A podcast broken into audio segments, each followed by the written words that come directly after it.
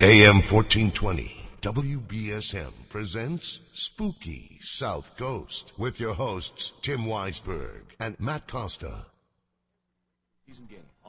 You know, be careful what you wish for, Matt Costa.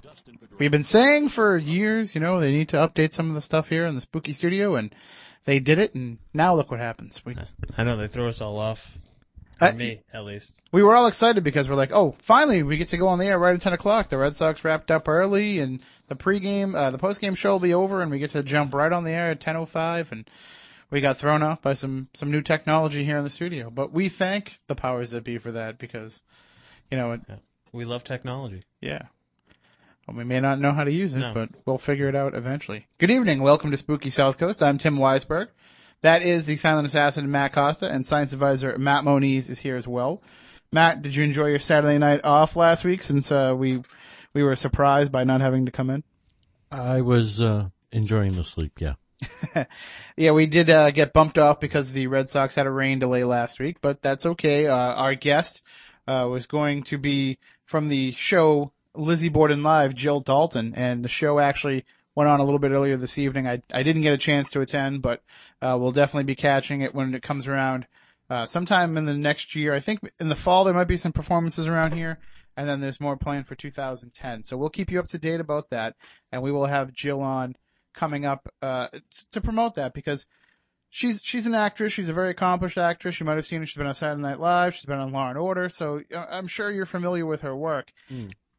You may not be familiar with the Lizzie Borden that she portrays. It's a more humanistic approach to who Lizzie Borden was. It's not just about the murders. It's not just about, you know, or in our case, the paranormal stuff that happens afterwards. It's who she was as a person. And I think that that's something that we sometimes lose sight of when we talk about either the case or the paranormal after effects. She lived for many years after the Mm-hmm. event, and uh, according to the people that knew her, uh, because she died in the 30s, I've talked to several people that have uh, remember her driving around in her car and you know being the flamboyant celebrity that she was. You know, kind of like OJ did. You know, recently, but you know, Until recently. until yeah. recently, yeah. I don't. I don't think she. Uh, I don't think she went into that secondary life of crime like OJ did, though. As far as we know, Yeah, that's true. But I mean, but that's what we're talking about here on this show. Is a lot of times the history kind of gets rewritten, and we like to dive back in and and find the real history, and that's what our guest tonight is all about. Uh, Craig Anderson will be joining us in just a little bit. Now, for those unfamiliar, Craig is the person who helps us out. He he runs that fan site. Uh, spookysouthcoast.blogspot.com in which he posts up all the audio from the shows because we're not really that good about getting them up there right afterwards. By the way, folks, we're all the way up through February now. We have the last two shows of February up, uh, including the Paranormal Blues show, which I know a lot of people were waiting to he- either hear for the first time or hear again. So that is up there now on the Spooky South Coast uh, iTunes feed and the podcast feed. And Matt, did you get it up on the archives on the website? Yep. Okay, so it's there. It's everywhere that you find our archives, and uh, we'll be working on getting the rest of them up in the next couple of weeks. And then we think we have a plan in place, Matt Costa, to be able to edit the show immediately following the program, and then by the time I get home, being able to upload it to the internet. So hopefully, we're looking at like a 1 a.m. you know time where if you missed the show or you you missed part of it or you didn't get a chance to uh, hear it or you want to hear it again we will hopefully have it ready for you by like 1 a.m., 1:30 a.m. Eastern time after the program airs. So keep our fingers crossed. That'll be coming in the next few weeks because we have to get caught up to date. I, I could easily just go home and do this show that way and start off, but then all the archives are going to get messed up. So just bear with us and we'll get them all to you. But as I was saying, Craig Anderson uh, took matters into his own hands. He recorded the show for his own benefit from the live stream and started posting it up there for people to to have a chance to listen because, like I said, we're not that quick about it. And uh, his site has become very popular. There's a lot of people that go on there and comment and that listen to maybe some classic shows that he throws up. I use the term classic loosely. He'll consider them classics. We we're kind of like, oh, why'd you why'd you put that one up, Craig? But Eh, he does a great job, and he's helped increase the awareness of Spooky South Coast. And a few months back, he launched his own project called Our History Project. And it's exactly what we're talking about diving back into history and finding the true story. And so we'll talk to Craig in just a few minutes about that. not just a, of a paranormal nature, but all kinds of things. And of course, we'll find out where the paranormal intersects a lot of these as well. We'll also take your calls at any point during the program, 508 996 0500, 508 291 0500. If you have a question about anything paranormal or maybe an experience you'd like to relate, that's how you can get a hold of us. You can also check us out all week long on the web, spookysouthcoast.com. If you'd like to get updates, go to twitter.com slash spookysc. Follow us there. We're also on MySpace, and I have a Facebook page that people can request me on. Just look up Tim Weisberg on Facebook. I don't think the flute player is on Facebook yet, so it should be mm, No. the only Tim Weisberg. And uh, you can also check us out live during the program on Justin TV, justin.tv slash spooky south coast, or you can click right on the link for spooky TV on the front page of spookysouthcoast.com. So I think I've promoted everything that we need to get out there. Uh, anything else? Anybody have anything they want to sell? Matt, you got a Blu-ray player for sale? Yeah. People can email you, Matt at spookysouthcoast.com if they're interested. Yeah. Sure. All right. Why don't we take a break? And when we come back, we'll talk with Craig Anderson of Our History Project, and we'll talk to him about our history and what a project it is to tell the true story. We'll be right back with more here on Spooky South Coast.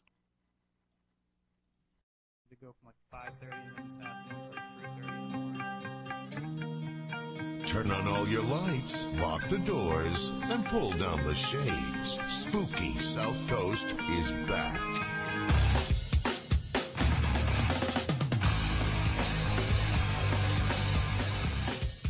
All right, welcome back to Spooky South Coast. Tim Weisberg here, along with the silent assassin Matt Costa and science advisor Matt Moniz. And joining us on the line is Craig Anderson of OurHistoryProject.com. Its uh, goal is preservation, education, and assimilation. And this comes right from the website. Our History Project is a weekly show that will take history and make it his story. We will focus on the story behind the story, capturing history from first-hand accounts when possible and bring to light what impact those decisions made in their lives. We know the history, we can see the facts. Now let's hear the influence of those events from the people who were there. Our goal is preservation. We want to preserve these memories for the ages, or in the immortal words of author and poet Joseph Rudyard Kipling, lest we forget. And Craig joins us now. Craig, it's great to finally talk to you. I think this is the first time we've ever talked person to person. Yes, absolutely, Tim. It sure is. But you know, been around a long time, but uh, first time we have got to speak. We've shared many, many emails over the years. And first of all, let us just say thank you for all you do in helping us with the program, but also for launching our history project. Well, you are more than welcome, Tim. And let me just say that you know, coming on, I guess I was probably one of your first listeners uh, within just a just a very few months of you Mhm. starting out. And uh, and I want to thank you and, and Matt and Matt for actually making uh, making y'all feel like family to us. Because it, it is a, a real down to home, sh- down to earth show, and it really captured me, and it, it made it was captured me enough to make me want to stay around. Well, that's all we can ask for because uh, that's you know kind of the way we work things with our own friends and family. You know, eventually, you know, as much as you want to get rid of us, you just can't anymore, I understand. and that's that's what works for us. And you know, if we get a if we get a few burgers and beers while we're over there, fine. But hey, we're, we're also. Uh, I mean, you you mentioned how we you know you want you say that we feel like family, and that's really what we try to do with the program. Though. We try to make uh, make it feel like you know a familiar place for you to go and, and learn about this stuff because as you know if you try to present a program where you know you're just dictating to people and, and telling them your thoughts telling them your ideas and, and and pressing everything upon them in that manner people don't stick around and listen. But when you can make them feel like they're part of the program part of the show that's where you have, have success. And i think you've captured that with our history project. You're you're not standing there you know i'm sure that you're a wealth of knowledge about all these subjects that you're talking about from your own reading and your own studying, but it doesn't come across that way. You sit back and you let the person tell the story. Well, you know, it, as as an interviewer, you know, sometimes it is our job to be a little bit on the slow side, Mhm. and and to actually try to bring these stories out and get the points across that you're actually wanting to do. And but in the same as- aspect, we, you know, we wanted this to be a real show, and we understood that bringing it all together, the personality is going to make or break the show. And just like you said, if you know you're sitting there listening to someone dictate, you know, there's history lessons online as well as lecturers that you can go in and listen to every week. They have a lecture come on. Well, to me, that's no fun. You know, we're trying to get the kids of today. Uh, we're trying to get the school age kids as well as the adults who are interested in history to actually be entertained, want to learn. Uh, you know, one of our next projects that we're that we're going to set forth in our history project is going to be a 10 to 15 minute show just for the children, and and we're going to alternate it between the the full drama uh, production as well as maybe flip over to an Andy Griffith style telling. You know, something, anything to grab the attention mm-hmm. and make people want to come back in. And it also helps too that you're utilizing a technology that you know younger people are very familiar with, and they might download the show, give it a chance, say, hey, you know, when I'm out riding my bike or out, you know, taking a jog around the neighborhood, I'll listen to it, and then the next thing you know, they're coming back into the house, sitting down on the computer, and deeping, uh, diving deeper into some of these subjects that you're talking about. Yeah, uh, you know, I think we heard uh, Chris Balzano talk about uh, a couple months ago that he, one of his neighbors had a time limit on YouTube. Mm-hmm. it's, it's it's the wave of the future. Absolutely. And and when you are presenting it in this style, I mean, it also helps. You know that you're you're presenting a subject matter that if you went to a radio station and said, "Hey, I've got this great idea for a show," you know, it can really educate people, it can really entertain people. They'll stroke their chin and say, "Yes, you're right. It would be very entertaining, very educational, but we can't sell that." Right. You know, advertisers aren't going to want to put money into a show where all you're talking about is stuff that happened, you know, a hundred years ago. They want something that's edgy, that's now. They want stuff that, you know, they can market their products to. And by eliminating the commercial aspect of it and being able to deliver it right to people, you know, it guarantees that they're going to get it and they're going to get it unfiltered. Right, and you know, and, and with that, it, it, it's a plus and a minus all in the same aspect because you can't go to the normal marketing skills that uh, you can in a uh, a private business. Mm-hmm. But when we looked at this, just like you're saying, I had to look at this in the aspect of how is this going to be? How how am I going to gain money to able to keep this production going? to buy the equipment that we need. And you turn around and you say it has to be nonprofit because your his, his, historical groups or and your members and sponsors are what's going to make or break this endeavor. Uh, so we did go with the nonprofit status, and you know there wasn't a whole lot of ways you could go with it. Like you said, it's not a, a huge market out there on the commercial side. I mean, it's a shame because if if you know people really want to invest in history and invest, yeah, look at the History Channel. I mean, they have no problem selling, you know, programming and selling uh, advertisement, but it's a different medium. It's it's something that you're just flicking through the channels and you stop and you see a war and you say, oh wow, cool battles. I'm going to watch this. Uh, it's it's more visual, so therefore you can hook people in that way. With audio, you know, you've kind of got to make sure that you get them to come to the program and I think this is something that, you know, two or three years down the line, we're going to be seeing this on like NPR or, or some of these public radio stations and see it get picked up and, and pushed around that way because that's another perfect avenue for it. It's people that want this type of ed, uh, education and entertainment without all that other commercial stuff. Absolutely. And, you know, and you're talking about that, you know, you have to look at what we're struggling with right now is we have listeners who want to come on to the show or people who come on and I'm sure just like with you, once you put it up online, is they will download it, but they'll say, "I just can't sit here an hour and do it." Mm-hmm. You know, when we when we programmed this, it was meant to be for 80 minutes, no more than, strictly for the simple fact that you could download it on your computer, burn a CD, and take it to work with you. Uh, put it in the car. The iPods, iTunes, uh, the Zune Marketplace, the MP3 players, that's our market. And, mm-hmm. and like you said, it's for for the older generation. I'm having a little bit of struggle getting it out. For the younger generation, it's it, it, it's right there. Uh, some of the cool things that we've had go on is we've had several teachers this year just in our Henry County area, and we're in Georgia. Uh, come on and say, look, if you tell their students if you'll go here, listen to one of the shows, and post on the forums, or either hand me a a paper written about what you listen to, then you're getting extra credit for it. And that's the kind of thing I'm hoping that's going to sweep across America. There's there's a good chance that as teachers, you know, try to cram more into. I mean, at least here in Massachusetts, uh, we have the issue of uh, certain hours have to be met because things are geared toward the uh, MCAS standardized tests. But as you know, there's more formalization of the teaching process, they're going to be looking for avenues like this where they can get extra information out without it affecting those classroom hours. Right.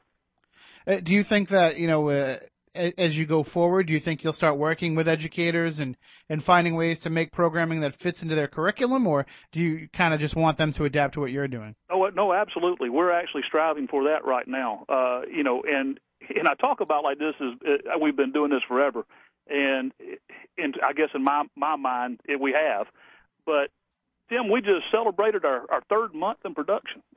well, congratulations on that. You know, so it was you know we, we've had. Uh, 12 weeks out, and this coming Saturday will be our our 13th show. So, you know, when you talk about longevity, we haven't been here that long, and honestly, to make the leaps and strides that we have done so far is is astronomical, really. You know, within three weeks of us going online and from purchasing the web space, this was actually a concept in the second week of February we bought the web space February 29th, and we actually went on air. Uh, well, the actual website went up on uh, April 9th, and within three weeks, we we held five to seven places on the front page of Google out of 93 million. Wow. We held we held the number six spot in Yahoo out of 430 million. Uh, we hit iTunes the second week. Uh, a lot of this was new to me as far as the podcasting medium. And when we, I started looking at Zune, I said, okay, you know, I know people are on here, and how do I get on this? And you start looking through and trying to research how to submit things, and you're you're having people tell you, oh, it's so hard to get on here. I've been waiting this long, and I've been doing it this long, and it kind of pulls you down a little bit. But you know, what the hey, no has never hurt me. Mm-hmm. And the very next week, the third weekend, we got picked up by Zune. Uh, so far, we're averaging about 120 page loads a day. Uh, between giving out and downloads of the show, we're doing about 200 a week. It's it's it is amazing when you look at some of these avenues that you can use for online distribution of the show. And, and for those listening to the program on WBSM, we appreciate it and we, we love you and we thank you for listening and tuning in every week. But we have a majority of our audience is done online and it's done through podcasting. It's done through the live stream, but a, a lot of people just want to get it whenever they can get it and listen to it whenever they have the time. And, you know, this, this is the perfect avenue for that. The, the problem is, is like you were saying, it gets so hard for people to not only find the shows sometimes, but also it gets hard to be able to submit it. I mean, there's a, a, thousand new podcast sites opening up every day, and you can get that RSS feed for your podcast and start, you know, submitting it to all these different websites. But sooner or later, it gets overwhelming. We're fortunate enough that we work with a company called Hipcast, uh, which actually handles all of our podcasting uh, we submit it to them, we load it up on their service, and what happens is they distribute it all over the internet. And they host all the bandwidth for it, and that's why we use it because we couldn't afford the bandwidth otherwise for the amount of downloads we get. I mean, we're getting, I, we, we had something like 2,500 uh, last Wednesday, Yep. And that would kill us for the amount of the size of the file. I mean, you know, because you edit our files down. The size of the files that we put out there, we would be getting killed in fees. So we use that service, and that takes care of a lot of the, the lower level podcasting. And then we just have to submit it to Zune and iTunes and all that one time, and then they pick it up from there. But to to go through this all as a nonprofit and to not be able to incur, you know, all those kinds of charges, it, it must be immensely time consuming just that aspect of it, just getting the show out there to people. Yeah, the uh, on average, I'll probably spend 12 to 16 hours a day, as we're talking about right now, uh, and that includes usually Saturday and Sunday. Uh, Sundays I try to limit it to you know six or seven, but mm-hmm. yeah, it, it, it does take quite a bit. Yes. And and you're talking about just getting the shows uploaded to all these different sites. No, it, it actually that, that would be the interview, the cutting of okay. the show, because I do everything pre-recorded because we don't have a medium that we can uh, stream stream live through. So I'll actually do the interviews uh, one day. Uh, I'll do um, mine and Cassie's interview uh, for the beginning and end of the show, and then uh, Butch Holcomb with American Digger magazine, who is now on Wednesdays. I'll do him a separate day. So it's a little bit every day, and then we we're hosting probably 10 to 15 different blogs right now uh, on WordPress, Blogspot, uh, Podbean, who's who we use. Uh, then we got the website, and I've tried to make everything a little bit easier as we go along, and I learned that next step. Uh, the one thing that I'm having trouble with right now, and I think I got it figured out because I think I, I kept overthinking it, was Twitter and Facebook. Mhm. You know, you know, you're saying, you know, t- the technology is here, and sometimes you you ca- you have to catch yourself because you can overthink a lot of things. Well, it, it's funny because here you are, you know, promoting history and promoting our past, and the the modern technology is what ends up killing us. It's the same thing with us. I mean, we we have a MySpace set up, and you know, we we don't update it. We I don't really play around on MySpace. I just send out bulletins about what the show is about, and if I need to get a hold of a bunch of people at once, I do it that way. So we thought we're golden because we have a MySpace, and then all of a sudden, nobody uses MySpace anymore. Everybody's on Facebook and now we're trying to figure that out. And it's it's you try to stay ahead of it, and it just like you said, it can get away from you. The, the good part about it is is that I look at it like this: if a nine-year-old kid can figure it out, sooner or later, the three of us and and you you included the four of us would have to eventually get it. You, would think, or at least hope, anyway. That's what the uh, online tutorials are for. yeah, that's right. So now your latest show coming out is uh, about the Titanic's last secrets. Yes. And that's something that, you know, we've talked about the Titanic here on the program before, but tell us about what some of these last secrets are that give, give us kind of a tease about it. Well, th- actually, the show is out right now, and everybody can go to our website, ourhistoryproject.com, and and actually listen to the show. Uh, basically, Brad Maston, Matsen, M-A-T-S-E-N, came on, and he was one of the researchers that actually went out to find this ship on the last uh, archaeological survey, I guess you would call it. Mhm. Uh, it all happened because someone said, "Hey, I saw metal bands on this ship," which really brought about a new look on what or how the Titanic sank. And it was a quest for these adventurers to go out, go down to the wreck, and look for this new find. Well, what they didn't find, what well they did find exactly what he was looking for, but it turned out to be trash Wow. and they were on their last day, their last dives. They said, "I don't know what to do with it. You know, you know, we're here. We got three hundred thousand dollars tied up in this project, and we're sitting here with nothing." Uh, well, they decided to check one area. A cameraman who had been a part of the the team ever since the Titanic has started, and I apologize, I'll get his name for you. I don't have it right here in front of me. He he actually said, you know, this may be a long shot, but in 1980, the Russians, when they were looking at this site, we found a debris field. It's never been explored. It's never been looked at. It's never been mapped out.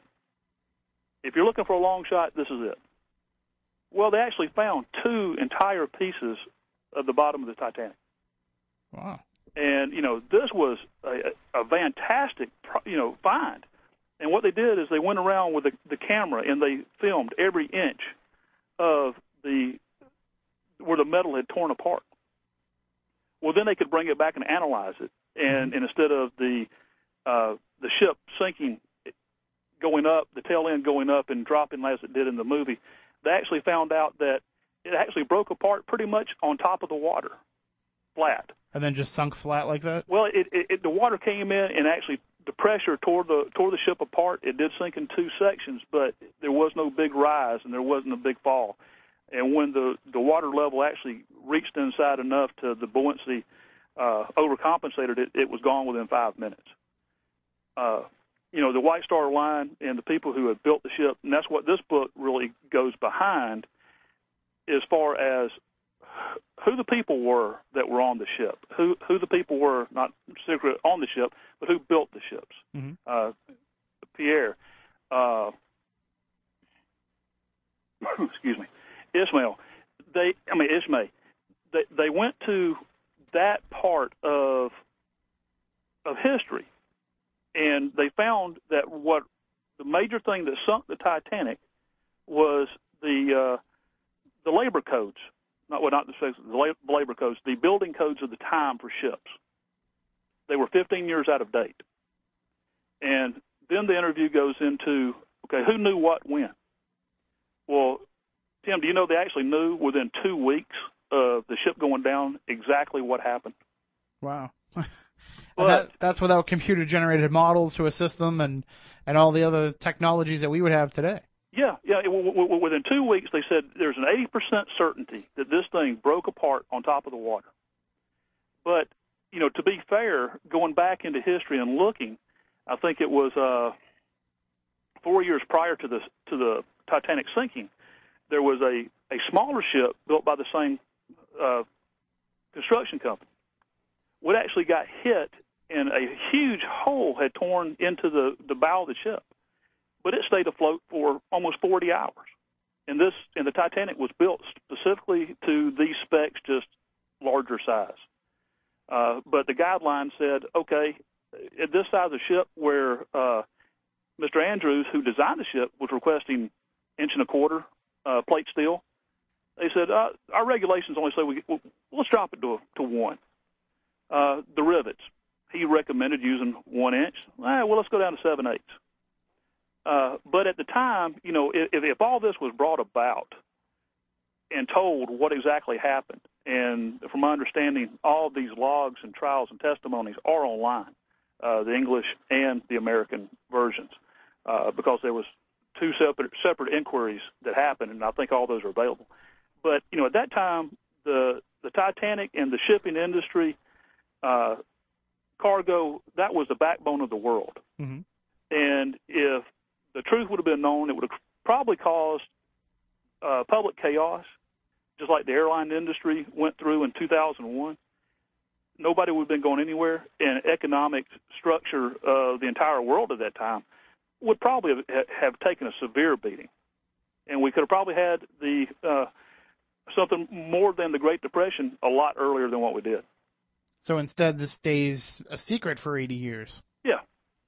Yeah, it talked about the cover ups and stuff. And and you know, Mr. Masson gets into you know, it wasn't in this story, you kind of look at you don't have a a horrific villain anywhere. Uh, they were making decisions in business just as every business does every day. The only problem was this one cost 1400 lives. Mm-hmm. And and but this is what we're talking about here the the chance that even though we think we know the Titanic history, we think we know everything that happened, you know, here it is somebody's willing to shine that microscope on it and and you come back to it and find out whole new avenues of of information where if people had just left it alone and accepted the account that was given or accepted, you know, what we read in our history books, then we wouldn't know. Right. Well, and, and you look at there was a, a comment that was brought up in, in, in the book, and I and I referenced this in our in our interview. But one of the great comments that I, that I have ever read, one of the greatest ones I've ever read, said basically that history has three aspects: what really happened, what we theorize happened, and what the people with influence want you to know what happened. Mm-hmm. And that's true for every aspect of our history. We had uh, uh, Colonel Spencer Wurst on, and he was it was the 82nd Airborne who dropped into Sainte-Mère-Église. And at the end of the interview, he said, "You know, I want to bring out this. You know, I was on the ridge, looking at this Pacific bridge, and the battle that was going on there. And he said, even in my lifetime, history has being changed and being rewritten because it started out with exactly what happened and then it got downplayed to it was this many troops with this battalion and this many tanks to now it's a tank battle. And now it could be a minor skirmish to hold this bridge. We had several hundred that died in this campaign or this this one battle. It's, it's, it's actually amazing you know? And these are because you're getting these stories from those who are directly involved with it, where, you know, instead of just taking into account what we've read, what we've been told, to actually speak to those who are there. I mean, not that it, not not that it compares to something like that, but you know, we talk here in New Bedford about the haunted armory, and all the stories that have come out of it. And Matt Moniz, you've heard stories for years about it, and and I actually had the chance to talk to somebody who was stationed there that actually worked there, and talk to him about some of the stuff, and it it for one thing, it humanizes, you know, what we've been told and what we've learned, and at the same time, it offers that insight that you wouldn't necessarily have by reading words on a page. Absolutely, and you know that's what our history project is really focused about. It's the story behind the story, and it's like you said, bringing it to the forefront and, and personalizing it in that aspect to say, you know, yeah, w- we can read it. Uh, I always say, you know, as a researcher, I am always striving and continuously looking for that diary, that uh, day book, something that's going to give me more information about what took place. And once you find that, you grab onto it. And it may be a, a, a little piece here, and will lead you to another avenue in, or another book, or it'll, you know, every little piece that you get just adds to that story. And it may take you 20 years to find something, but, you know, and this goes whether it be history or the paranormal. And, you know, I've been approached by several people who are on the paranormal side, it, but you have to understand. I try to let them understand because some are really good, some are really not. Uh, his, uh, research is research, Mhm. yes. Bad research and good research are a entirely different matter. Research, when you get into it, can tell you so much. Uh, this whole project started uh, with uh, a fellow named Wilbur Kurtz, who was actually showed showed up here in Atlanta area in 1911, and his 33 volumes of text that spurred the rest of the story and put a lot of pieces of the puzzle together for me. You know, and when you're trying to do get something into that, there is so much information that we can all share, whether it be historians and paranormal, uh, archaeologists, uh, people who don't normally associate with each other Mhm. and usually have something bad to say about one another. If we could bring everybody together on that, it, it would make so much of an impact of not only our, our daily lives, but also our, our past. And and that's the great thing of, about what this history project is about, because we can actually get in there, and we're not limited to World War II. We're not limited to the Civil War. We're not limited to the Revolutionary War. A lot of the things, you know, you had a show on the Fearing Tavern. Mhm. Man, I wanted to hear that show. Give me some background. You know, let me know the history of it. Uh, when we did, uh, you turned me on, Tim, to Aaron Cadieux uh, about the King Philip's War. Uh, we did a three-hour interview, had to break it in three parts, and I was like a kid in front of the TV. you know, I, I had forgotten I was even doing the interview, and it was it was just that entertaining to me. It grabbed me. It was a part of history that I had no idea about, and it educated me and it entertained me, and and that's what every that that's what this whole history project is intended to do. But, but that's what's lost on, on a lot of paranormal researchers is they, they, they call themselves researchers. And yeah, okay, you're a researcher because you go out there in the field, you investigate, you look into the latest technology, you look into what's available, you look at theories of how to use different technologies that are available and theories about why things might happen. But unless you're learning the history of it, then you know what what good does it do to try to move anything forward if you don't already know what happened? Like you know we we hear people talking about all their ideas and uh, like nowadays people think uh hey you know we should broadcast our internet radio show from a real haunted location and do a show from there. And you know uh, Harry Price did that you know? It's it's been it's been We've done it. yeah but I mean it's been done since the 1920s Right. It, it, it's not anything that's new, but people don't realize because they haven't gone back there and, and checked it out. When you start to find a way to intersect that history with what you're doing, it solves a lot of problems for you. I mean, how many times, Matt Moniz, have you investigated something, gotten a EVP or some mysterious something that's happened, and nothing in the modern time will result to that, but when you go back and you dig in the history, then there's your answer. Quite frequently, as a matter of fact, Sam Westhouse is a primary example. We're still pulling up stuff uh, that turns out that building has a lot of history that a lot of people don't know about that are connected with early American history. And uh, a good friend of ours, Debbie, has been very diligent about doing some of the background research. She's done a lot of stuff on Civil War, but I mean, the stuff that she's pulling up out of here compared to what we were gathering with evidence that corroborate each other is phenomenal. I mean, and without going back and doing the history of the property and the people that owned it and their history, a lot of these EVPs we got wouldn't wouldn't make any sense like they do now Mhm. with with this piece of information going. And and that's the difference, Craig. I mean, we- by your interviews with Aaron, you know, you've kind of made us relook at how we're going to do our Bridgewater Triangle investigation show this year, and we're going to put an emphasis on the King Philip's War aspect of it and what the history of these locations are. And when you start combining all the things that have happened uh, in relation to that conflict with the things that we get now, the evidence that we get now, that's when it starts to make a lot of sense. Otherwise, it really doesn't make any sense for you to go out there and try to interact with these spirits if you can't interact with them about what they know about.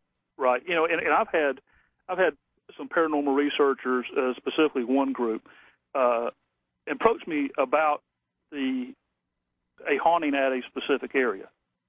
And my first question with them was, well, what research did you do to back up what you're looking at? And they said, oh, well, we looked at a, a Sanborn map.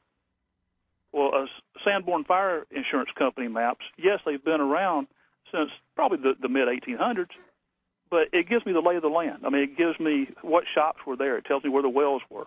Mhm.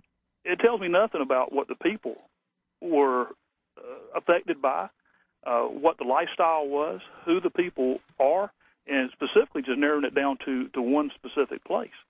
Uh, you know, when you're doing research, you could get within, you know, if you were looking for a campsite and they referenced a specific place, especially here in the South, well, yeah, you could say yes, they were here, and they were fairly accurate on that. But depending on how many men that they had, it could have been two to ten miles long. Mhm. Yeah, it could have been at that specific point. It could have been completely somewhere else. Uh, you just never know where it's going to be, and until you keep digging and getting the rest of the story, or as much as you can, because you know, just as any other in investigation, or if you want to call it interrogation, you can always break down your witnesses to say, okay, you may have a completely different story. Let me talk to him. He may have a completely different story. And let me talk to her. And she may have a completely different story. But something in every one of those testimonies is going to be the same. And that's where you start your investigation from. And that's where you start your research. We've had the, the great fortune uh, of, of having a Nash Farm battlefield, which was saved uh, under condemnation with the county, but it was a, the last point of the Atlanta campaign. It's the only preserved, non-built on battle structure, battlefield, south of Kennesaw Mountain, and we're talking probably 60 miles. You should be able to turn around and look back from where we are at the last point in Lovejoy Station and see a park every so many miles to emphasize the Battle of Atlanta and all the pe- people and events that took place there. Mhm. But there's not. And we, we had the, the great uh, honor to be able to have an archaeologist that was willing to work with local relic hunters and metal detectors to go out and actually do a survey and a find of this, of this complete site. And, you know, that's just not happened. We had the National Park Service down to, to redo a survey uh, for the National Park Service. And one of their main comments was, you know, we just don't see the archaeologists and metal detectors and relic hunters hunting, uh, working together like you have done here. You know, it is it's almost unheard of. But we had the uh, the archaeologist there. He was giving a presentation. Uh, we had I'm the webmaster for their site as well. So you know, I had all that avail- all that information available, and we have dug over and over and over and into and into where we came up with uh, 68 uh, pieces of historical text. We got over 60 maps, and what we did was anytime we could find a reference to any part of our history, we tried not to make it. A, we tried to not to say this is our telling of this story. We went back online and linked to everything we could find. Mhm. Cornell University has the complete official records of the Civil War online. So if an order is given, I can link directly back to that. So in doing that, not only have the museums and uh, other reputable, highly reputable places looked at it and said, you know, this is a quality site. Let's start linking to it. And we, we that's how that place grew. And, and we're glad to say it, it has it has taken off as well. Excellent. We we have a call on the. Well, I guess we did, but now we don't. uh, we are up against the break anyway, so I mean we wouldn't have much time for that. But you know, like we're talking about, you know, putting this history to use in what we're looking at. You know, we were talking about Lizzie Borden earlier, and you know, Matt Moniz, we wouldn't have known. Well, we wouldn't have been able to theorize the things that we've been able to theorize if we hadn't found out about the you know the murders that happened next door to the house, part of the pr- original property, you know, years before. Not only that, I mean, having actual access, unfettered access to the property itself, Mhm. We're able to do our own measurements and, you know, test, you know, how long would it take somebody to run up and down the stairs or around the building and So we're not just Right. taking somebody else's word for it. Right. I mean, we're actually there and able to work with the physical materials there. And Leanne, of course, has a, a all everything ever written about Lizzie Borden there, so the the reference materials are right there. So if you ever want to do an episode, Craig, you got to come up here and, and spend spend the night and actually live it in the house, and we can we can hook you up with all the uh, experts that you need. Well, you know, I, I do plan on doing that because I talked to Aaron and he and he promised me a, a tour around uh, the Bridgewater Triangle and especially especially the King Philip's War area, and Mhm. I'd love to get up there uh, to do the Lizzie Borden thing too, and to, and to meet y'all face to face and Oh, absolutely. absolutely just have fun.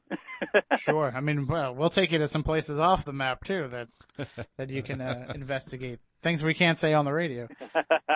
Well, we want to thank you for joining us. We're uh, up against the break here, and, and we want to make sure that you can get some rest, knowing that you're going to be putting hours of work into the program, even on Sunday. That's all right. I loved coming on, and thank you uh, once again for having me on and letting me talk about our history project. And uh, and let me just put this out to your listeners that if you have comments or criticisms or show suggestions that you want to hear, drop me a line.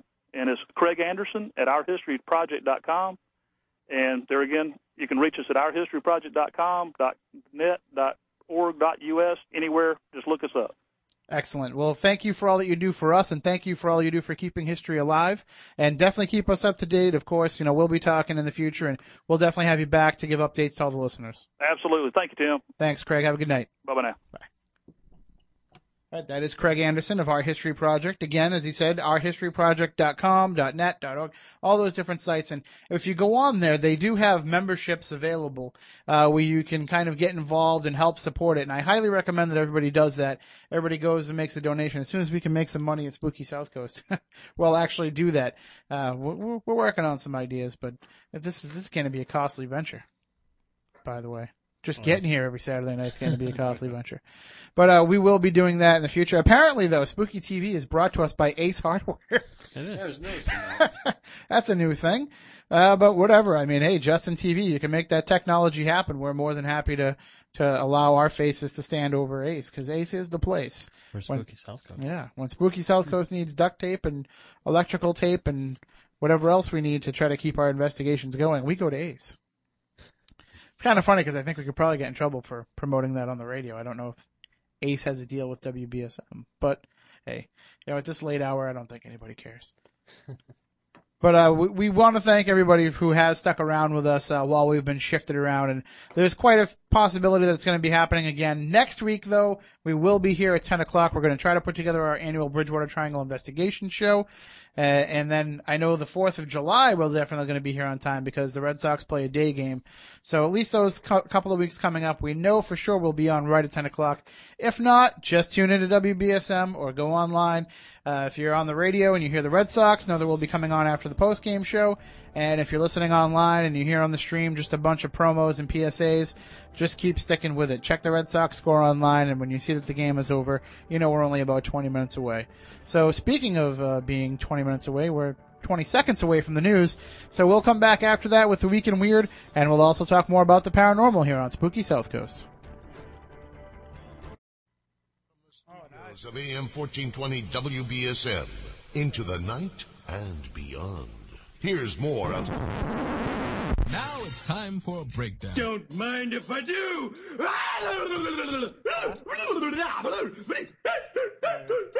What? What? Spooky South Coast is back. It's crazy. It's crazy. It's crazy.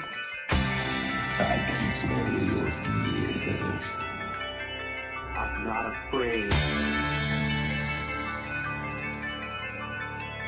You will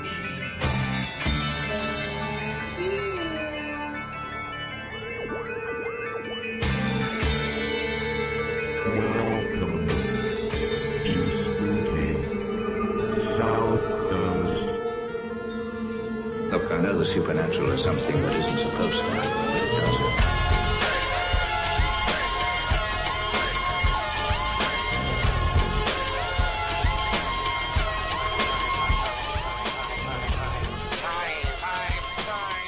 Welcome back. Hour number two of Spooky South Coast. Tim Weisberg here. Silent Assassin Matt Costa to my right. Science Advisor Matt Moniz to my left.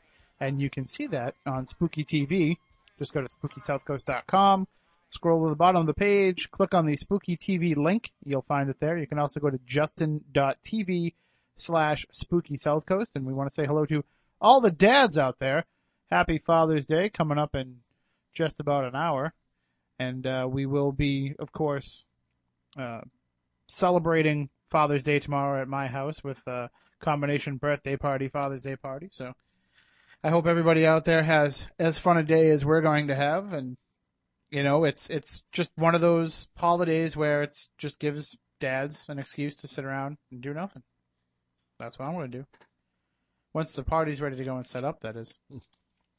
Now, there's something that I've been wanting to talk about on the show for a little while now, and I haven't really had an opportunity to do that, but I want to mention to to people out there that as a lot of these new paranormal shows are popping up, you know, the reality shows that are popping up, and we've been talking about that a number of times. One thing we haven't really talked about is the number of fictional shows that are debuting out there that have a paranormal twist. And it seems like that's the new thing in Hollywood now, as money is shrinking for these hour long dramas and you know we find out like NBC is shrinking their prime time schedule next year to accommodate Jay Leno every night at 10 o'clock. You know, it, th- there's fewer opportunities out there for dramas to get picked up. And for such a high number of paranormally themed dramas to be making their way onto the airwaves, it's it's pretty impressive. And it shows that at least it's something that people are, are really paying attention to now and people are really interested in now. I know there's a vampire show coming out to the CW. Uh, there's that new show that's on NBC, I think now, about somebody that has some sort of power. There's a remote viewing show coming out. I mean, there's all these different programs out there. So maybe people are starting to accept this stuff a little bit more easily, or maybe they just still think it's just, you know, good old fashioned entertainment. But uh, that's something that we can address definitely in a future episode. Not just the reality shows that we talk about all the time, because you know we know the people that are involved with those. We we see how that reflects on paranormal research and the like, but just the fictionalized stories and, and what kind of impact that has. And now I also was reading because uh, I was reading a lot about the Ghostbusters video game this week, which is excellent, by the way. If I can offer a review, but uh, there's a number of paranormally themed video games coming out there.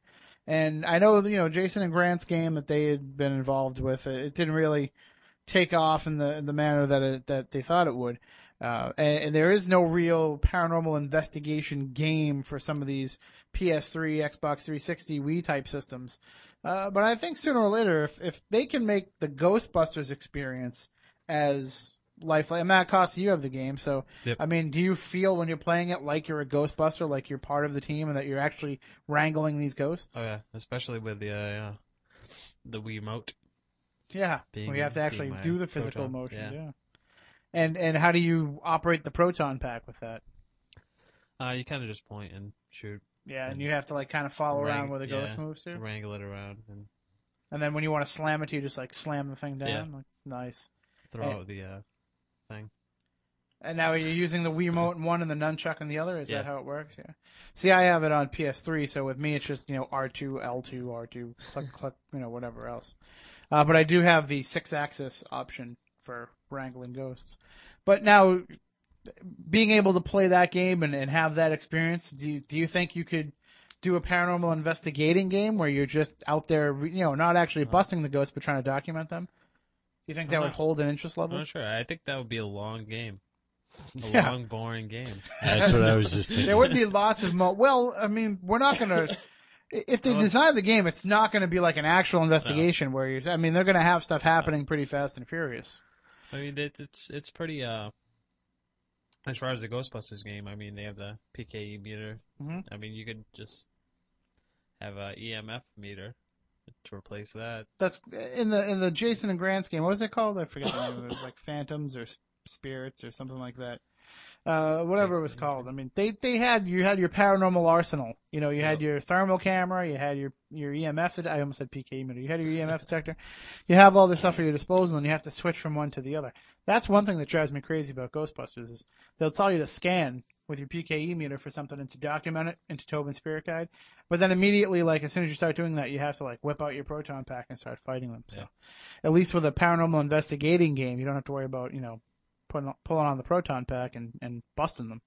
You just have to document them. But I think you know you could create that realism of of what it actually is and and have people experience it. Uh, I feel when I'm playing that Ghostbusters game like I'm actually involved. The the the graphics are ridiculous. The gameplay is ridiculous. It's just so lifelike that you feel like you're involved and that you're in these places. If they can do that, Matt Moniz with paranormal investigating, you know, maybe it becomes a, a training tool that actually helps these people when they get out into the field and they can kind of know what to expect.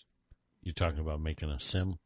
Kind of, sort of. I mean, I, I don't want it to be authentic in the terms of you know it's going to take eight hours to have a you know to have an orb show up in a photograph, but to to, to kind of give you an idea of what you might experience. I think it, it'd be hard to pinpoint because what you experience in an investigation is so different than what somebody else might experience in an investigation.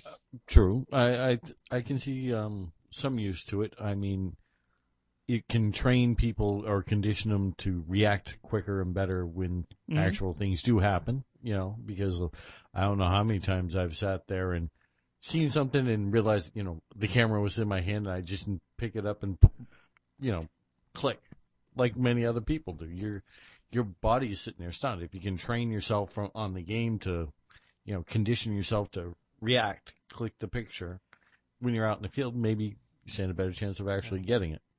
Well, one thing I think it can help with is the the fear factor. Uh, when you're in that situation of having things happen, maybe it can help, uh, you know, assimilate you a little bit more to being in the dark, to not being around your surroundings. I, I don't know about you, Matt Costa, but when I'm playing the Ghostbusters game, there's parts of that game where it's a scary ass game. Yeah. I mean, and uh, we were talking earlier about like how far you've got. You haven't even gotten to the part yet where you're walking around in the dark and and you hear kids, like ghostly kid voices freaking you out Yeah. and whispering in your ears. I mean, uh, obviously, you know, you, it's rare that you get something that overt in an investigation, but it's still it's enough to freak you out when it happens. And maybe if you can desensitize yourself, you know, they say video games have desensitized us to violence. Maybe it can desensitize us to the fear factor when it comes to paranormal investigating. Just just an idea. And if Yeah. anybody wants to create a game, you know, There was a game that uh, I'm a big fan of that was on PlayStation 2 called uh, Fatal Frame. I don't know. If I've heard of it. Fatal I've Frame, never Fatal played. Frame 2. You're the you're in like this uh, haunted village, Mhm. and there's parts of the game where you have this camera, and you'll see a ghost, and you have to take a picture of it, and you can save the pictures and things like that, depending, and you get points, I guess, if uh, you get like a good picture of it, you can. But I, i if they actually could take that, the essence of that game, and Mhm. put it into the paranormal, It- or like maybe a Pokemon Snap. Yeah, you know, yeah, there it goes. There goes the Pikachu. There goes the Charizard. That's all I remember. But uh, if if if they did make this game, I mean, yeah, it's not going to be this huge major seller, you know, like a Ghostbusters game would be, because there's just not going to be, you know, that that kind of draw. But it would be a valuable tool, and I don't know anything about making games. I don't know how hard it is to make a game. I don't know the cost involved. They can make it for PC. They, Yeah. they crank those out. Yeah, I'm sure somebody's out there working on it. Somebody's out there working on it, I'm sure. So just our two cents worth on, on the video. Anyway, just make sure you get Ghostbusters. And we have one loyal listener who uh who actually found me on PlayStation Network and I'm in the middle of playing Ghostbusters and a message pops up on my screen and says, I should have known you'd be playing Ghostbusters. So absolutely. I've been waiting for that game for 25 years. All right. Well, you, you know what was the weirdest part about it, Matt Costa? Is I, I told you about this. I, I don't think I told you, Matt Moniz, but uh, last Sunday night, I get a phone call from an unknown caller on my cell phone, so I don't answer it. I let it go to voicemail. I pick it up and I hit the voicemail button, and I hear, "Greetings, fellow paranormal enthusiasts. This is Dan Aykroyd."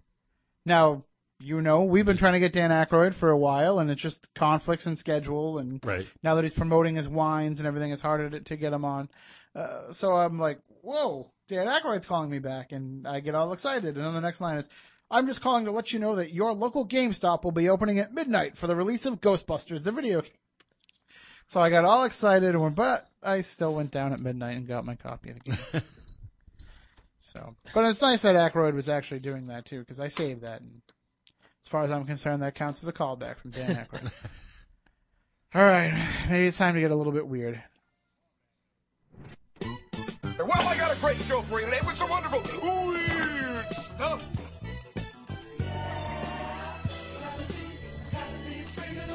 I feel, I feel so very weird.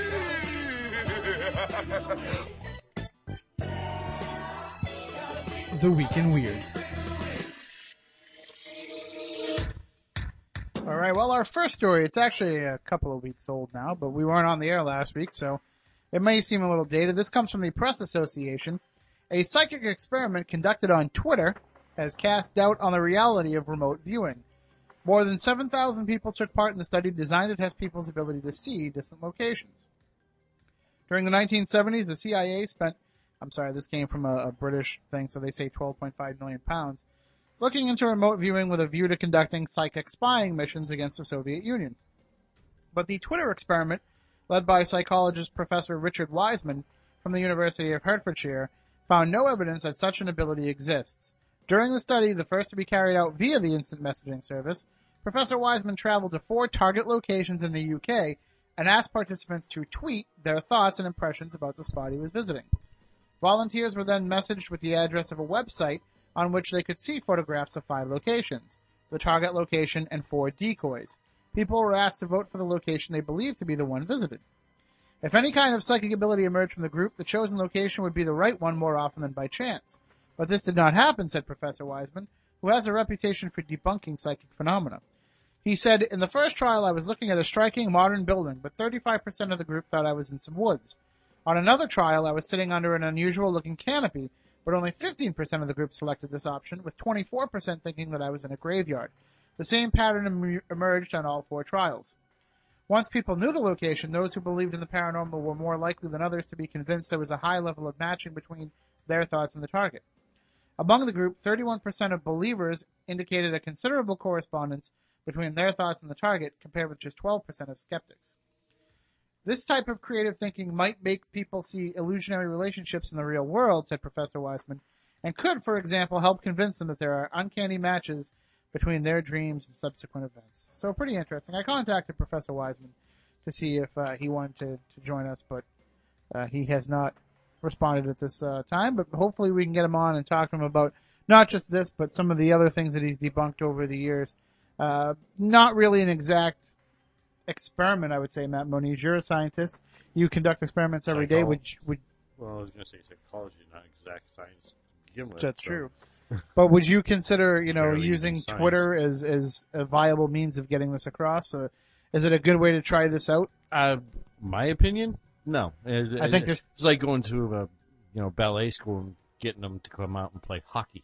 Mhm. You know, it's not the same type of demographic. I mean, you're getting, you know, your basic person that has nothing better to do than sit on computer and. You're not things. getting. I Yeah. mean, you can go out there and say, you know, hey, anybody that thinks that they're a remote viewer, you know, tweet me. Right. But you're not. You you don't. You can't fan out how many of them are just phonies that are playing Playing around, or exactly. how That's what many I'm of saying. them are people that see you doing what you're doing and say, oh look, he's right in front of me. Let me, you know, Right. type that. You know, so. Uh, there's too many variables in it, but it's you know I don't think it's designed to be a total debunking of remote viewing. I think it's just kind of fun more Well, than anything. it's interesting, but you know, his results. You know, he he should have known right off the bat. If you use in general public, you know you're only going to get this percentage to start with, Mhm. because so many people are just going to be doing this for the fun of it and this and that. So it's, I don't really consider it scientifically valid. And I'm certainly not going to say that I don't believe in remote viewing based on the results of that. I have other reasons. All right, Matt Costa, what do you have for us? From the uh, Associated Press. The odds of it happening are astronomical, but not impossible, as one schoolboy found out when he was struck by a passing meteorite. The rock flew down from space at speeds of over 30,000 miles per hour and grazed past the 14-year-old Gerrit Blank. As You, he don't- made you want to give to his last name, or I don't know. The meteorite continued on before ending its billion-year intergalactic intergalactic journey on the pavement, leaving a smoking foot-wide crater. Gerrit was left with a scar on his head, on his hand, making him one of the only one of only a handful of people to have been struck directly by a meteorite. The student from Essen, Germany said, At first I saw a large ball of light, and then suddenly I felt a pain in my hand.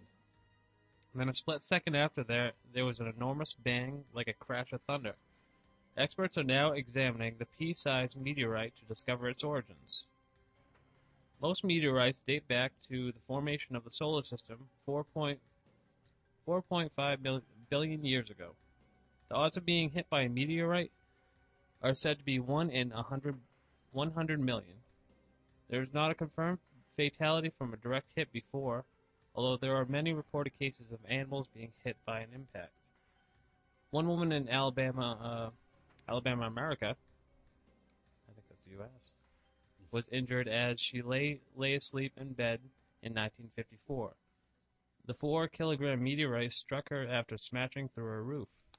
A monk is said to be killed by a meteorite in Milan in 1650, and two sailors in Sweden were reportedly killed in 1674. Hmm. Interesting. I've never uh, never seen a meteorite. I've never been hit by a meteorite. But one time when I was younger, I got hit by a piece of a shell from a firework at the at the Boston uh, Brockton Fair.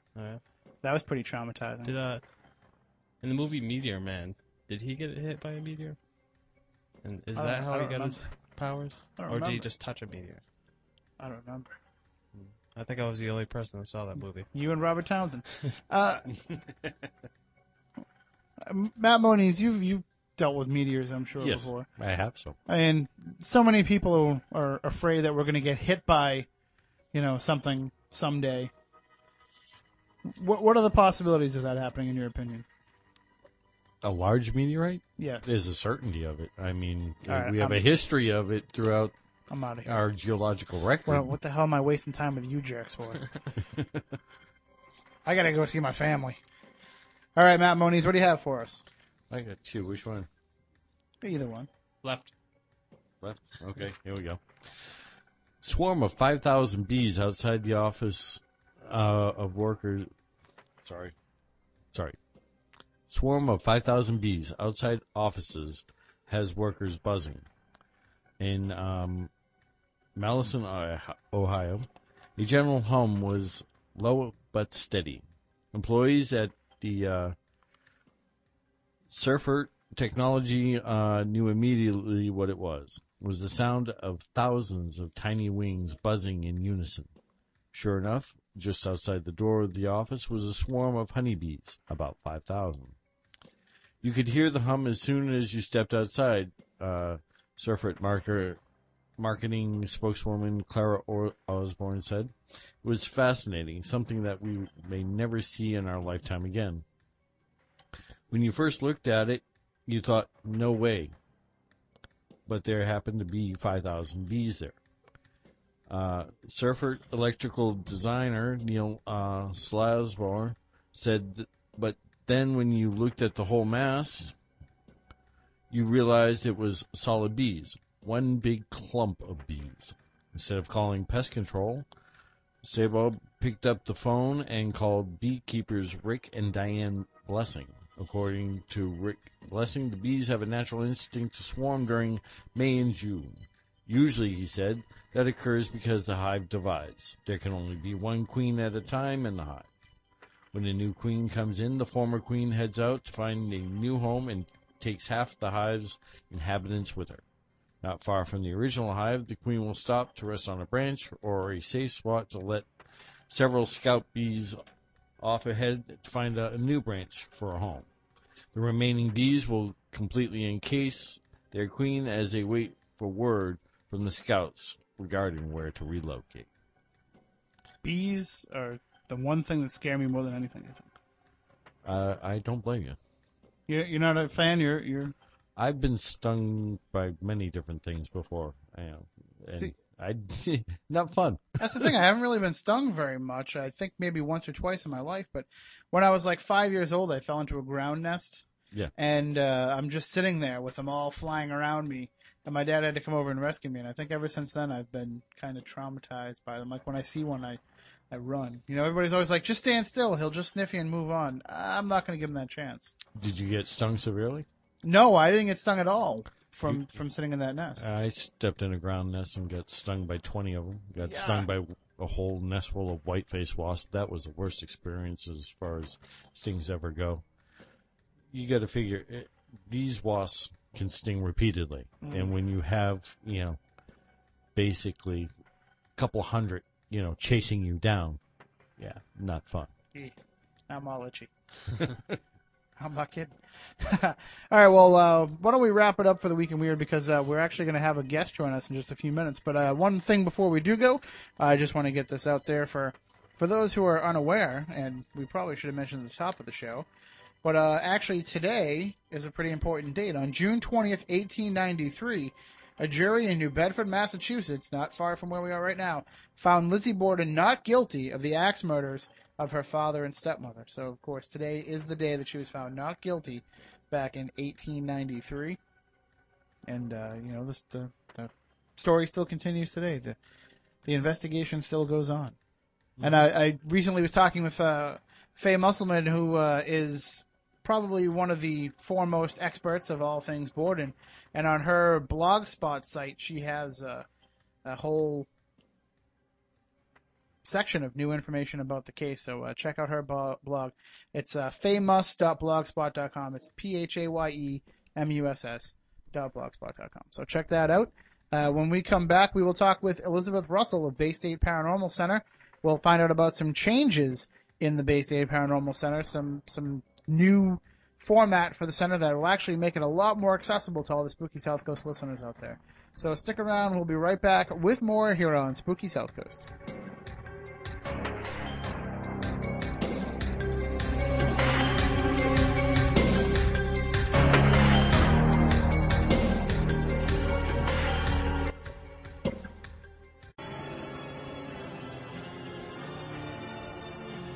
Turn on all your lights, lock the doors, and pull down the shades. Spooky South Coast is back.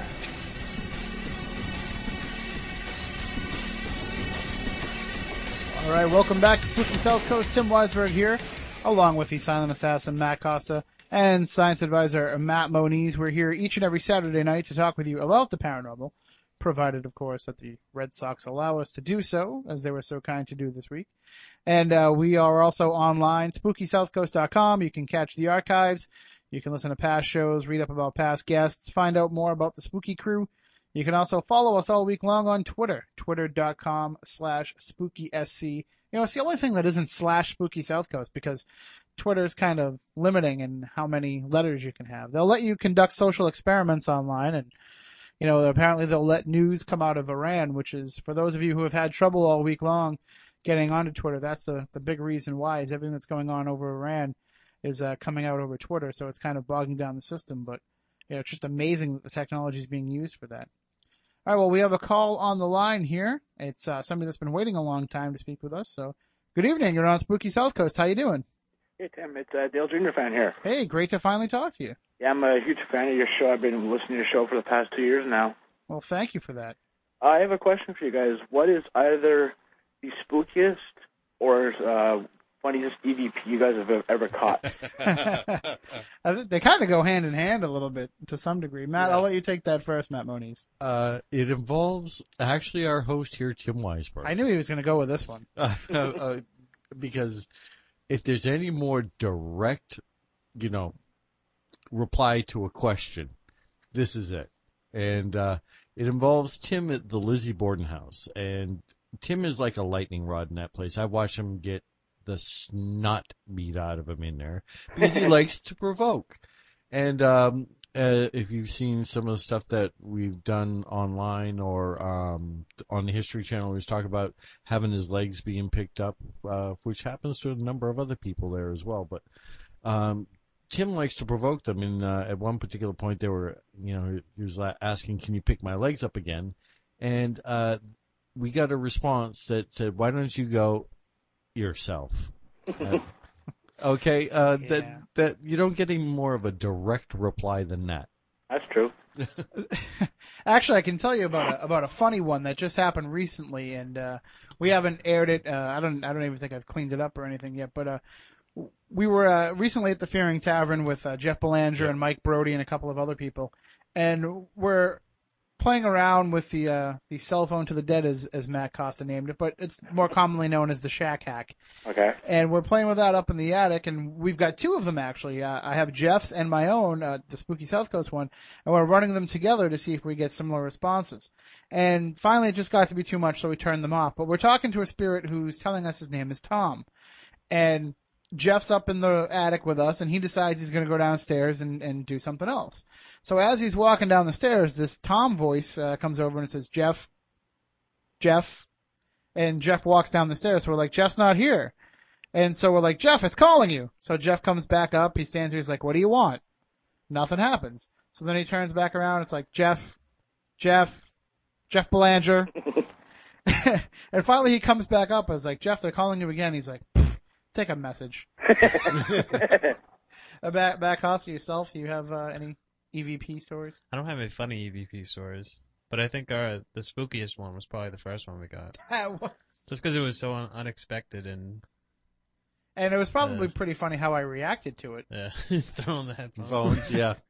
We we were riding in the in Matt's truck uh, over to the studio, and we had stopped off at Ellis Bowl Cemetery, and we caught it. Matt, do you remember what the EVP was? Do you still remember? Oh, I, I I can't remember what it said. It's been it? kind of broken down Yeah. so many different ways, but to us it sounded like it was repeating when I said, "Wow, that was weird," Yeah. and we hear like a high pitched voice say "weird." And when I hear it, I had my, my headphones on and I heard it. Matt's just driving the truck. I mean, he's he can't hear what's going on in the headphones. So all he sees is just me sitting there with the headphones on, listening really intently, and then throwing my headphones down and saying, "I'm never listening to that again. I gotta hear that again." And then I put my headphones back on.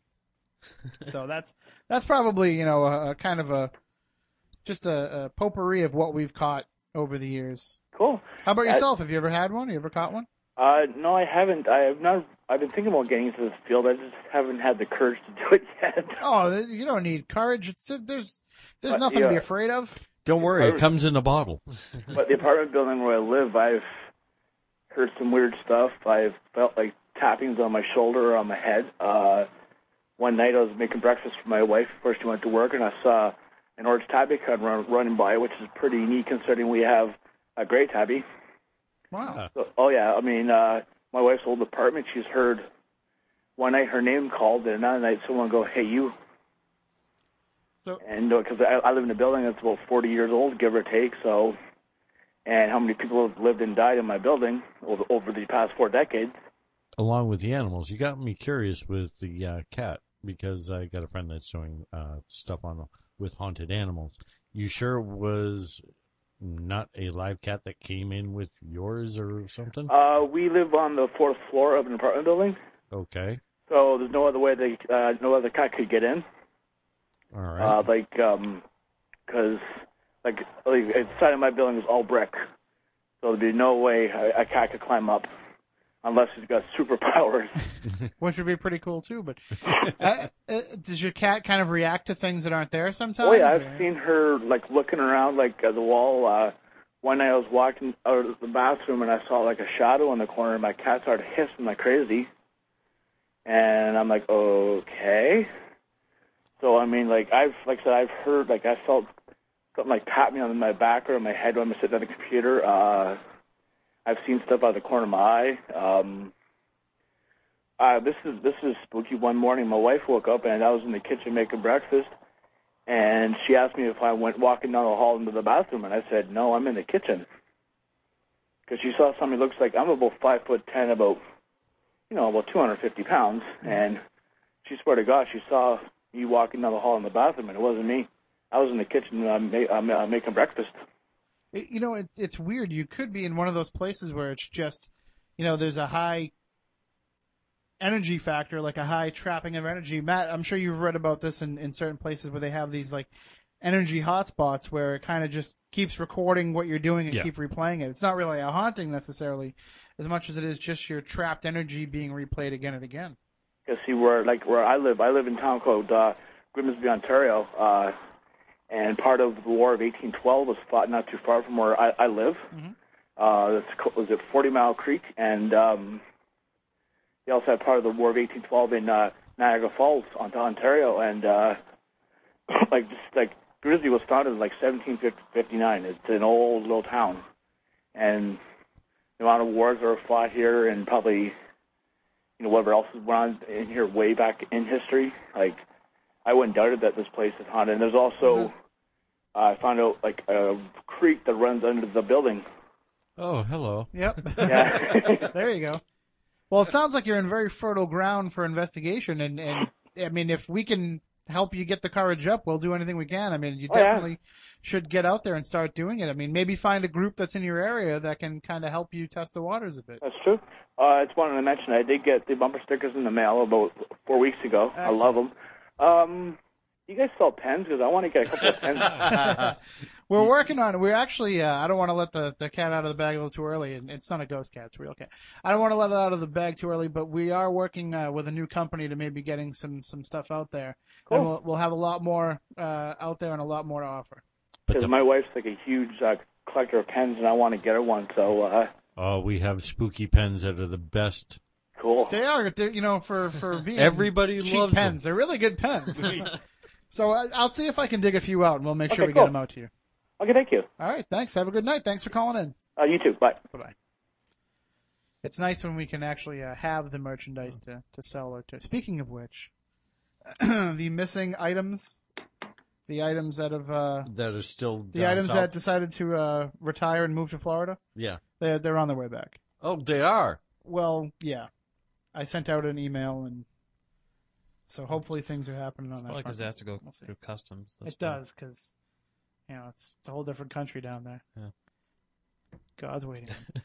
All right, well, we have a, a guest on the line. Joining us on the line is the founder of the Bay State Paranormal Center, Elizabeth Russell, and she's joining us to talk with us about some of the changes with Bay State Paranormal Center. And I guess the biggest change, Elizabeth, is uh, you no longer have to leave your home to to run the center. Nope, you don't have to leave your home. You don't have to get dressed. You don't even have to brush your hair.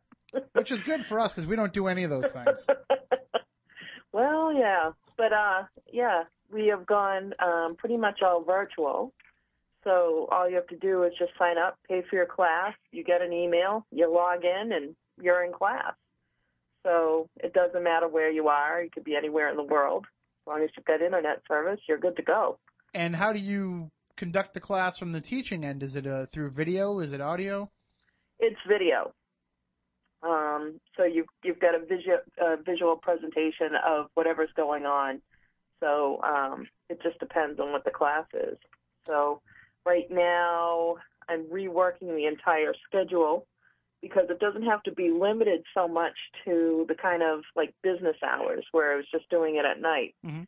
So we kind of have to, you know, look at some crazier hours, like, you know, starting a class at 10 o'clock. Well, that's a normal hour if you're on the West Coast. So, Yeah. Or you know, 3 a.m. for people like in the UK. oh yeah, exactly. Yeah, I'm thinking about that. So now, but, are, are, how do you work it with your instructors? Do they all have to have like webcam capabilities, or do you supply that for them? Actually, I can supply it for them, or if they have it, they don't even have to leave their homes. Mhm. So, you know, we could have um, guests from anywhere in the world teaching a class. They don't have to leave the house to do it if they've got a webcam. They just have to be able to log on, get onto the site, and they're good to go. And do you use a a specific uh, program for the for the video feed, or is it is it a, a server that you have physically, or Um, no, I subscribe to Hello World. okay? So And- it's a service that provides the video conferencing. And with that, are you, can you put uh, stuff up? Because I know with our, our spooky TV, we use Justin.tv, and if we wanted to, we could uh, show photos or video clips uh, during the program. Are you able to utilize that with this uh, video conferencing feature? Yep, we're able to do that. So beautiful. Cool. So all your evidence can be right. So Matt, you don't have to worry about transferring it from uh, from one thing to another. You can run it right off your laptop. I know last time I went to one of your classes, you lost some Yeah. of your uh, some of your archives, and It'd be a lot easier to just run it off one machine then. Yeah, Works for you me. can do that. Yeah, you can definitely do that. Um, you know, it, it just it makes it a lot easier. We have an instructor that's about to do a bunch of traveling, you know, and it's a concern. You know, what are we going to do? Mhm. Um, we can't really cancel all his dates, but he's just thinking, you know, it doesn't matter where I am anymore. I can still make the class.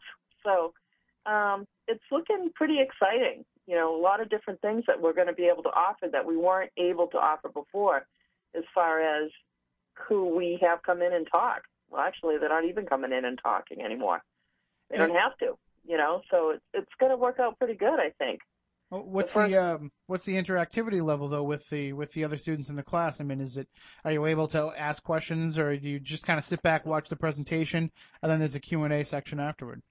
No, you're ab- you're um, able to ask questions throughout because the big thing is just being able to have that inter- interaction between students and between the instructor. Mhm. The one drawback that I don't really like is that um, you know students are typing their questions, so the instructor has to keep an eye on that, which isn't a big deal. It's just you know I think it's probably maybe it's not so much a drawback, but it just keeps it more organized. So you know you can address things as they come up. So um, we've the classes that we've had so far have worked pretty good that way. There's been a lot of interaction and exchange discussion the whole thing. So it's been really great. And I know I've used some some different video conferencing programs, uh, you know, in the business world, and I know some of the programs allow, you know, everybody that has a webcam to be able to also activate theirs, and the instructor or the the person running the conference can see all that. And I'm sure as that technology becomes more available, you know, your service will integrate that as well. So it'll be more like a classroom atmosphere instead of having to read posts in a chat room.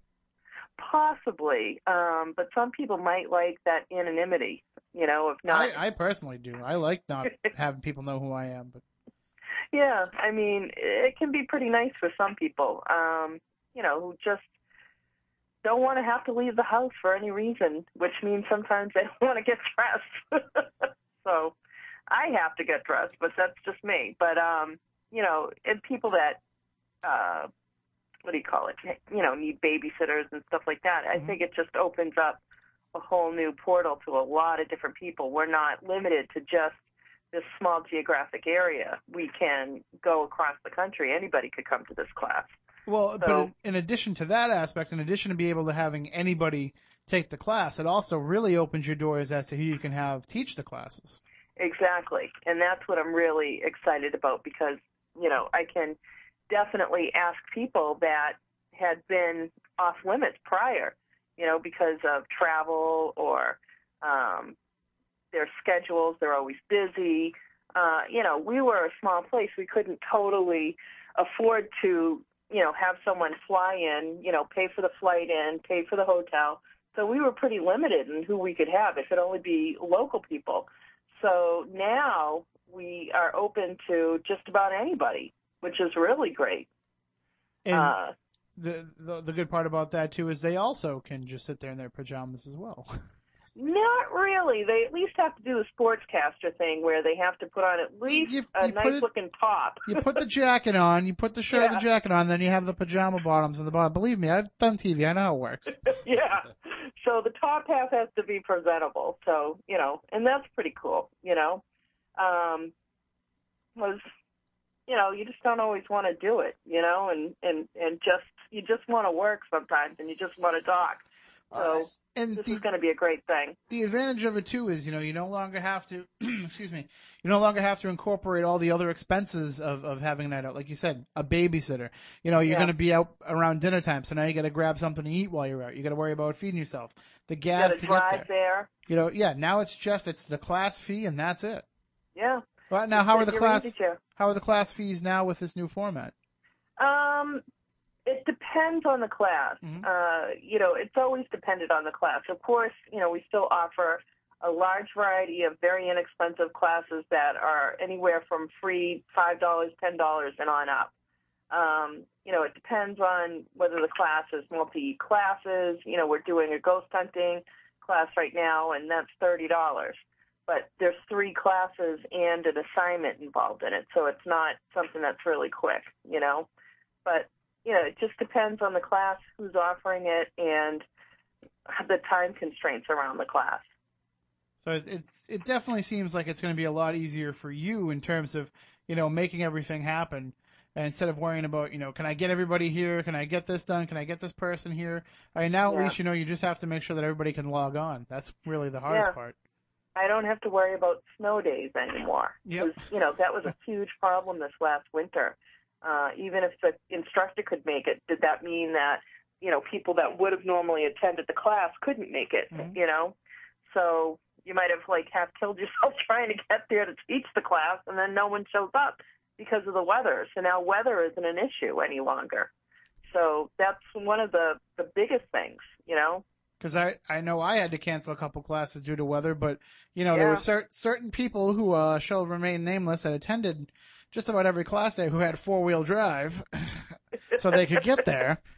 Yeah, yeah. You know, it's it's now now it's a little bit more even playing field. You know, and Oh yeah, yeah. So you know, I'm I'm really really excited about this, and within the next week or so, we're really going to be up and going. We've been offering a few classes here and there, um, but we're still working on getting the the website up to date with that, and that that'll be happening this week, um, along with some classes that we weren't able to offer before just because of logistics, you know, and location. So I'm really excited about that. And we're also working on a Bridgewater Triangle tour series uh, that we plan to do once a month. So we will be doing stuff in person that you can actually come out to. Um, as you know, August 28th, we have the Paranormal Night at the Brockton Rocks, and you guys are going to be giving away tickets for that game. So there's a lot of stuff that we're still going to be doing locally. So, you know, we're still going to be present in the Bay State area.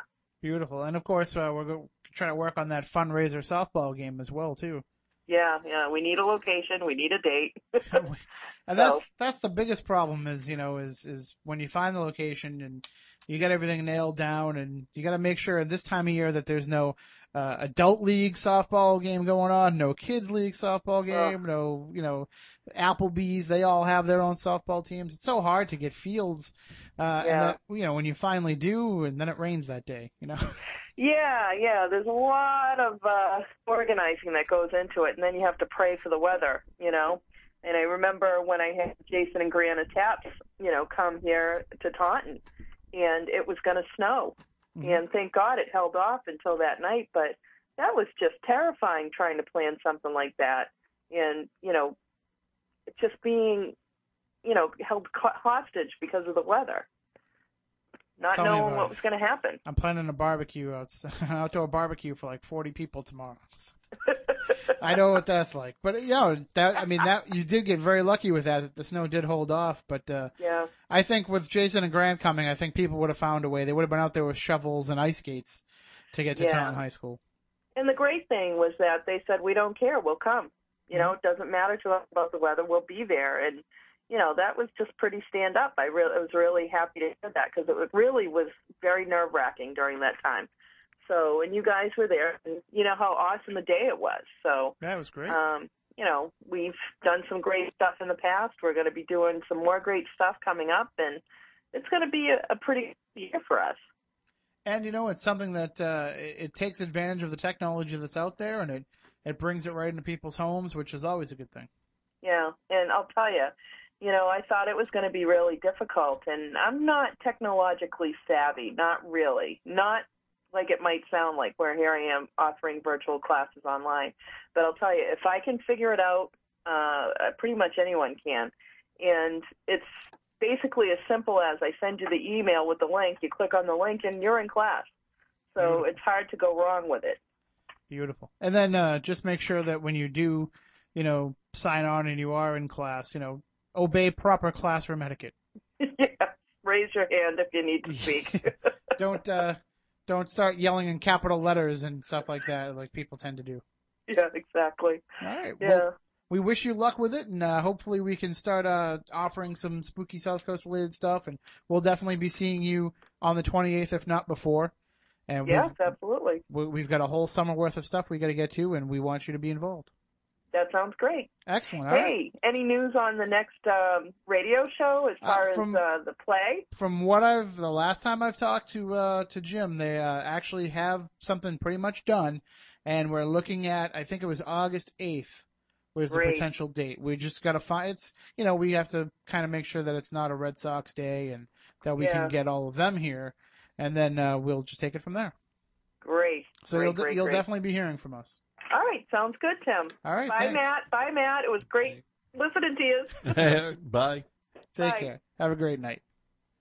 All right, BayStateParanormalCenter.com. That is the link if you want to sign up for classes and find out more about the center, which is now virtual and it's now available from anywhere. So I think that's great. I think that's going to really help people not only be able to take these classes and not only be able to learn more about this, but to realize just what a great paranormal community there is in our neck of the woods as Elizabeth and the center help spread that worldwide.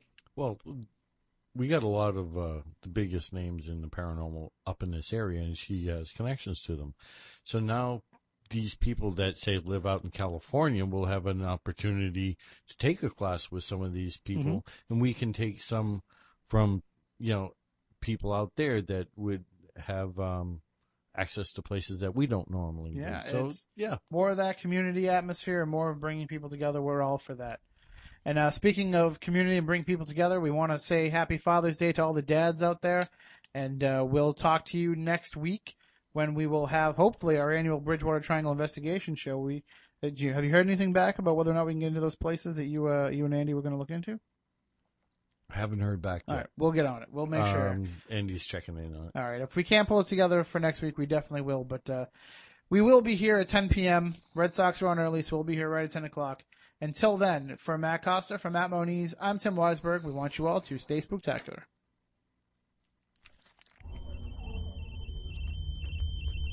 Rest assured, listener, that my time here has not been easy, and what you have just heard was not fiction. Although, in many a desperate moment, I most certainly wish it had been. It's over for now, it seems. Or at least, until yesterday begins again. Tomorrow, tomorrow, The supernatural is something that isn't supposed to happen, but it does